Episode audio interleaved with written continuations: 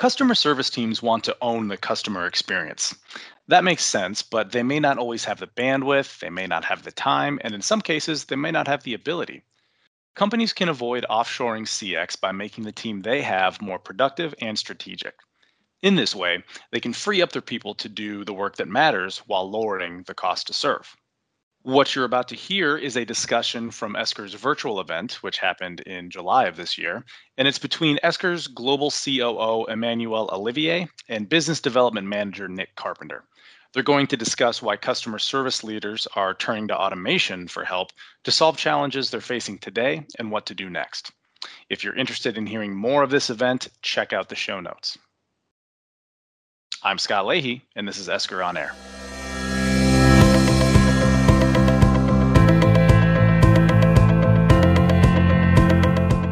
All right, we're shifting gears uh, into our last 30 minute block.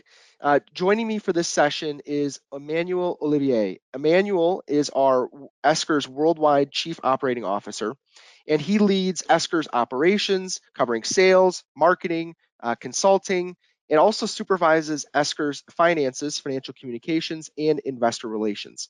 Emmanuel is also kind of at the at the helm of Esker when we first started our own internal CX initiative uh, as well. So great resource. Emmanuel joined Esker in 1999 as the CFO. Uh, he was promoted to his current role in 2003, and he has his MBA from the SKEMA Business School in Sophia Antipolis. Antipolis? I'm not. I haven't brushed up on my French. I'm sorry, Emmanuel. Um, and also holds a, a CPA uh, here in the U.S. as well. Emmanuel, thank you for joining us. Thank you, Nick. Very, uh, very happy to be with you all from your perspective, Emmanuel, how are CX strategies impacting the bottom line? Why should businesses really care about this? I think we all understand now how. Um, that's obvious, but you know it's it's better said than not than not said. Um, the uh, that's the relationship that you have with your customers that making your company successful. How you interact on a daily basis with your customers is going to make a difference in the hearts of your customers. People, Esker still believes that people do business with people. We're a technology company that believes in people. And we actually believe in the fact that technology can help people. Technology is not here to replace people. People is here to empower people and allow them to do a better job, to serve their customers better, and to get satisfaction from serving their customers better, to feel better ab- about it. So at the end of the day, uh, we've always looked at, um, you know, customer touches, customer experience as um, the reality of how companies care for their customers. At the end of the day, I think I used the, the analogy of uh, you can have a great car with a great engine, but if your tires are no good, that nothing's going to happen. There's no way that you can perform. And this is what, um, what you find in customer service and how you create a great customer experience. You do it on a day-to-day basis. You do it with sometimes, um, you know, things that seem like obvious, easy tasks. Um, but at the end of the day, they truly make a difference. And this is what we're trying to improve with technology. It's all about, you know, how you serve your customers and it's people doing that. Uh, at, at, the end of the day. So again, you want to empower them with a great tool, making them uh, feel good about the work they're doing and the impact they're having on the business. It's not just about, um, you know, being able to process orders better um, or to minimize touch points or this or that. How you process your orders, how you treat their customers at the moment where they're putting um, an order with you um, is influencing everything else because a, a, business is a chain of events. And uh, as you know, you know the, the chain is only as good as the weakest link. But when the uh, when the order is taken and delivered, then that has influence on you know how your customer is going to pay you, when the, your customer is going to pay you, which is impacting your finance uh, KPIs now, which is impacting your ability to invest in your business and in your people in the future, which in the end is going to determine the performance, the overall performance of um, of your company, and you know how you compete with your uh, competitors, how you gain market share you know, and what happens for the whole uh, company in itself. So, yeah, she said the, uh, I mean, orders were the heartbeat of, of businesses. Definitely, this is where everything starts. And if you screw it at that point, nothing's going to go very well after that. Yeah, thank you, Emmanuel. I think it's harder now than ever to actually execute on these strategies given some of the macro level trends going on. And it's not just supply chain disruptions. Emmanuel, let me ask you, what are some of the macro trends, you know, that customer service teams are dealing with today that's making this more difficult than ever uh, to really execute on? You know, I think from a from a macro perspective, I think there's fundamentally two simple things that are happening. One is getting more challenges, challenging. Um, there's more going on, you know, more that we have to fight, more that, to, that we have to deal with. There's the pandemic, there's the uh, inflation now, there's shortage of people. But more importantly, in, in my opinion, it's more unpredictable because most of the things I just talked about, no one was there to tell you this is going to happen.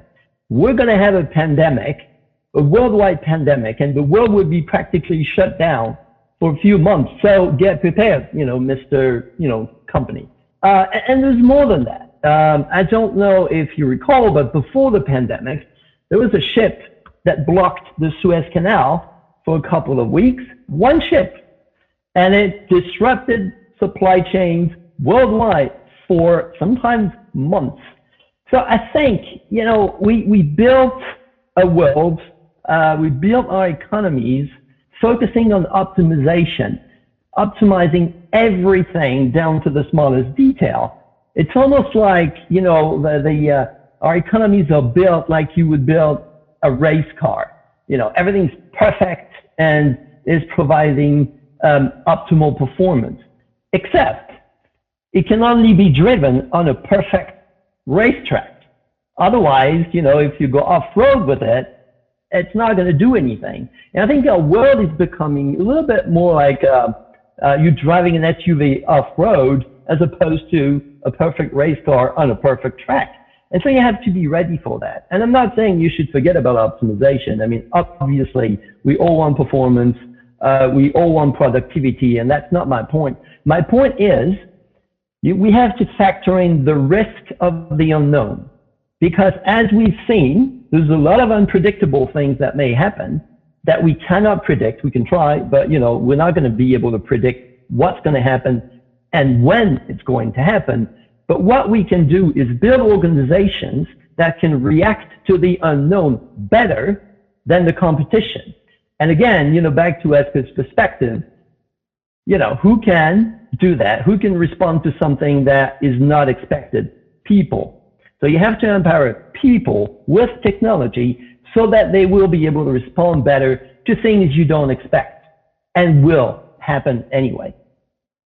It's a great comment. The, your analogy of the uh, off-road vehicles uh, versus the sports car reminds me of like the supply chain resiliency topic that a lot of people are talking about, which is we were always just in time um, now we're kind of shifting to just in case to be able mm-hmm. to have a little bit more flexibility whether that's increased inventory levels whether that's uh, you know the ability to have people to easily respond to these types of things. I think that is exactly what what you were getting at. Now let me ask you this. I mean there's also the great resignation. Can we talk about that a little bit? I mean you know people are are the heartbeat but it's getting harder and harder to find good people how is that impacting, you know, customer service teams' performance? Well, I think it's impacting customer service teams if customer service is about entering or keying in orders in systems, because that's boring, you know, and and uh, you know the, the younger generation cannot understand why you know they should. I'm gonna push it a bit, but not that much, you know. They don't understand why they should be uh, receiving faxes and keying that information into um, an ugly system. And I won't name names. Uh, so, so they don't get that. They don't understand the meaning of it. They don't understand why it should be done in the first place. I mean, they have the perception of, okay, it should all be automated anyway. You know, I'm, when I order something on Amazon, that's not what I'm doing. You know, I'm, I'm not doing that. Nobody's doing that. It doesn't make sense. I don't want to I don't want to spend my time at work doing something that doesn't make sense. I don't want to spend my time at work doing something that if I tell my friends what I'm doing, they will make fun of me. I don't want that. This is not, you know, the meaning that I want for my life. And so the great resignation is about that. You know, people are looking for meaning. They're looking for doing something interesting and they're looking to contribute to a bigger goal. So yeah, if customer service is keying orders in the system, they won't, they won't like that. So again, you know, technology, I think can help there by, um, one, you know, getting rid of some of those tasks that are you know, of low value and not interesting uh, for, for people, but also providing them with a working environment with tools that they can be proud of. They can say, oh, you know what? I'm using a system that's using artificial intelligence to do this and do that. And before that, I was doing it manually. You know, we heard that before. And now, you know, it's being done for me. So now what do I have? I have time and how do I use this time? I use it to, you know, name the topics. I'm using that time to contribute better to my organization, to serve my customers better. And maybe my, my customers are telling me, you know, it's a pleasure to do business with you. You know, I like, I like your company. I like the way that you're treating me. And that's um, something that you can, you can be proud of. So once again, I think, yeah, you're going to have resignation. You're going to have people quitting on you. Um, if, if the work they're doing is not something that they can be proud of. Great insight, Emmanuel. Thank you. And I just want to throw a, a, subtle plug to the audience. If if what Emmanuel is talking about here in terms of the Great Resignation and supply chain disruptions um, is speaking to you, uh, want to encourage you to check out the Esker podcast. We had a great uh, podcast with a company called Skytron. They're an OEM distributor of medical device equipment, and their manufacturing hubs are in Japan. And they talked really about how the supply chain disruptions from seven day transit now to 21 days, it's very inconsistent, how that was really impacting uh, their business. Um, really a great podcast. So if, if, if this interests you, check that out uh, as well. Emmanuel, back to you. I want to I want to ask you a question around the digital landscape, right? A lot of companies have taken on uh, e-commerce type projects in order to give their customers self-service, some personalization, better visibility to where their order's at in, in the fulfillment process. Um, but it seems like adoption always caps out around 30, 40%, especially for those customers that have a lot of different suppliers. They're not going to do this for every one of their suppliers. So let me ask you, what can companies do to complement their their e-commerce initiatives? I think, uh, you know, one thing, uh, that's a good investment. You should do that. Um, but, you know, like every investment, it's not always about what you do, but how you do it and what is really being done. I mean, I heard uh, a conversation uh, earlier talking about how if you automate a bad process, you have a very efficient bad process, and that's not really the point. It's a little bit like that with uh, e-commerce initiatives as well. Sometimes it's like a layer around uh, bad processes that you know in the end you know you um, uh, you end up facing when you're actually trying to deliver the goods and services that that, that we're talking about. So you know that window dressing sort of attitude with uh, with e-commerce isn't going to work because it's going to show at some point. So that would be my first comment. Uh, make sure it's great to show very well, it's better to actually perform well. And so to do that, it's not just the outside layer that needs uh, work, it, it's the whole process. So that's the second advice. You have to look at the whole process in detail. Sometimes, oftentimes, all the times, go talk to people who are actively involved in the process. Go talk to the people processing orders to understand the process. I, I cannot tell you how many times um, in the past I've seen prospects or customers telling me, oh, you know, this process is automated. It's perfectly digital. Uh, it's working great for us. And then you go talk to the person uh, in the cubicle that's processing orders and they have like a, like a scanner, a printer, uh, God knows what, uh, to handle paper. And you're like, what's going on here? Yeah oh yeah, you know, it's digital because they're keying the information into a computer system. Well, that's not a digital process. So look at your process objectively. Go talk to the people who are actually doing the work. They know they they know what's going on better than anyone else. Um, and when you try to perform better, change your process if they need to be changed. Again, a very efficient bad process is still a bad process, uh, even if it's digital. It doesn't matter. So simplify. Um, talk to your uh, people. Talk to your customers. They'll give you great feedback about you know what they think. And at the end of the day, uh, what truly matters is what your customers think, because these are the guys you know giving you orders, giving you business, and you know making your business a reality, and your employees because these are the guys delivering what you need to deliver. So talk to the people who really matter.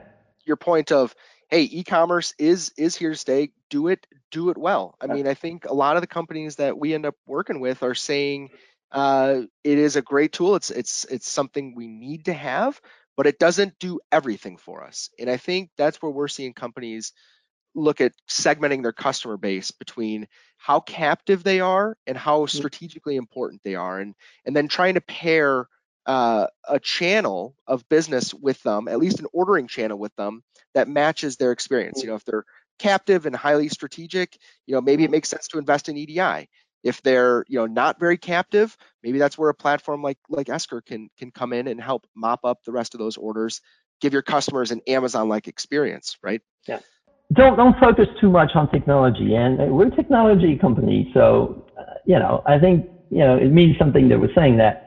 Uh, one thing that I I think you know software companies in general, technology companies are not necessarily very good at is being humble. Um, if if you look at um, you know how companies are organized, you know through the eyes of an ERP company, for example, I'm not sure that you're seeing the reality uh, what you're seeing is their dream. Uh, but when you're in the business, what you're trying to do is improve your reality, and your reality is not what those guys are telling you. So anytime you know technology companies are saying, "Oh, I can," you know, make everything perfect for you if you use my technology, I solve all of your problems, no problem. Probably that's not true, but probably that you know that's something to consider. But that's not going to solve solve all of your problems. Once again, you know, I'm I'm back to talking to to combining people and technology. This is what really matters. Great point, Emmanuel. But let me ask you for some parting thoughts here. A lot of uncertainty out there, uh, macro level, right? As folks go back to their day-to-day operations within their business, what would you leave them with in terms of, you know, what can they what can they take away from from this?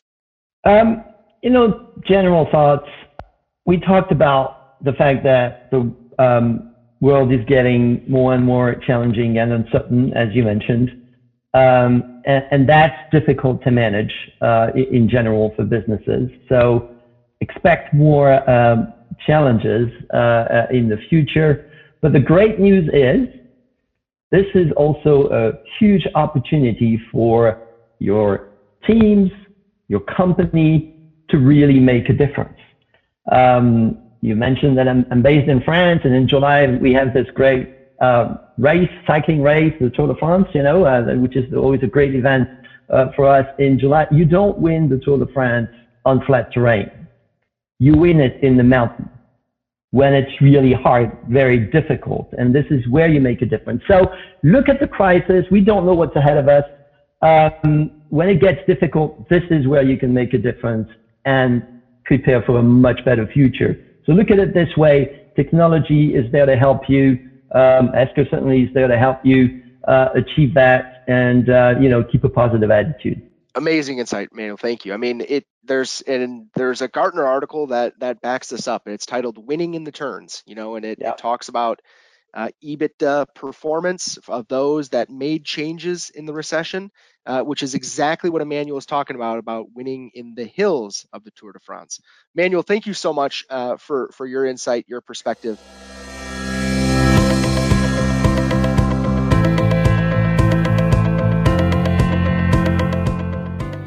Again, if any listeners are interested in watching the entire virtual event this discussion is from, there is a link in the show notes. Uh, it features insight from Forrester analyst Kate Leggett uh, and firsthand experiences from Esker customer Fuchs Lubricant. And as always, if you're interested in learning more about Esker, you can find us at esker.com. Thanks for tuning in today, and we'll talk to you next time.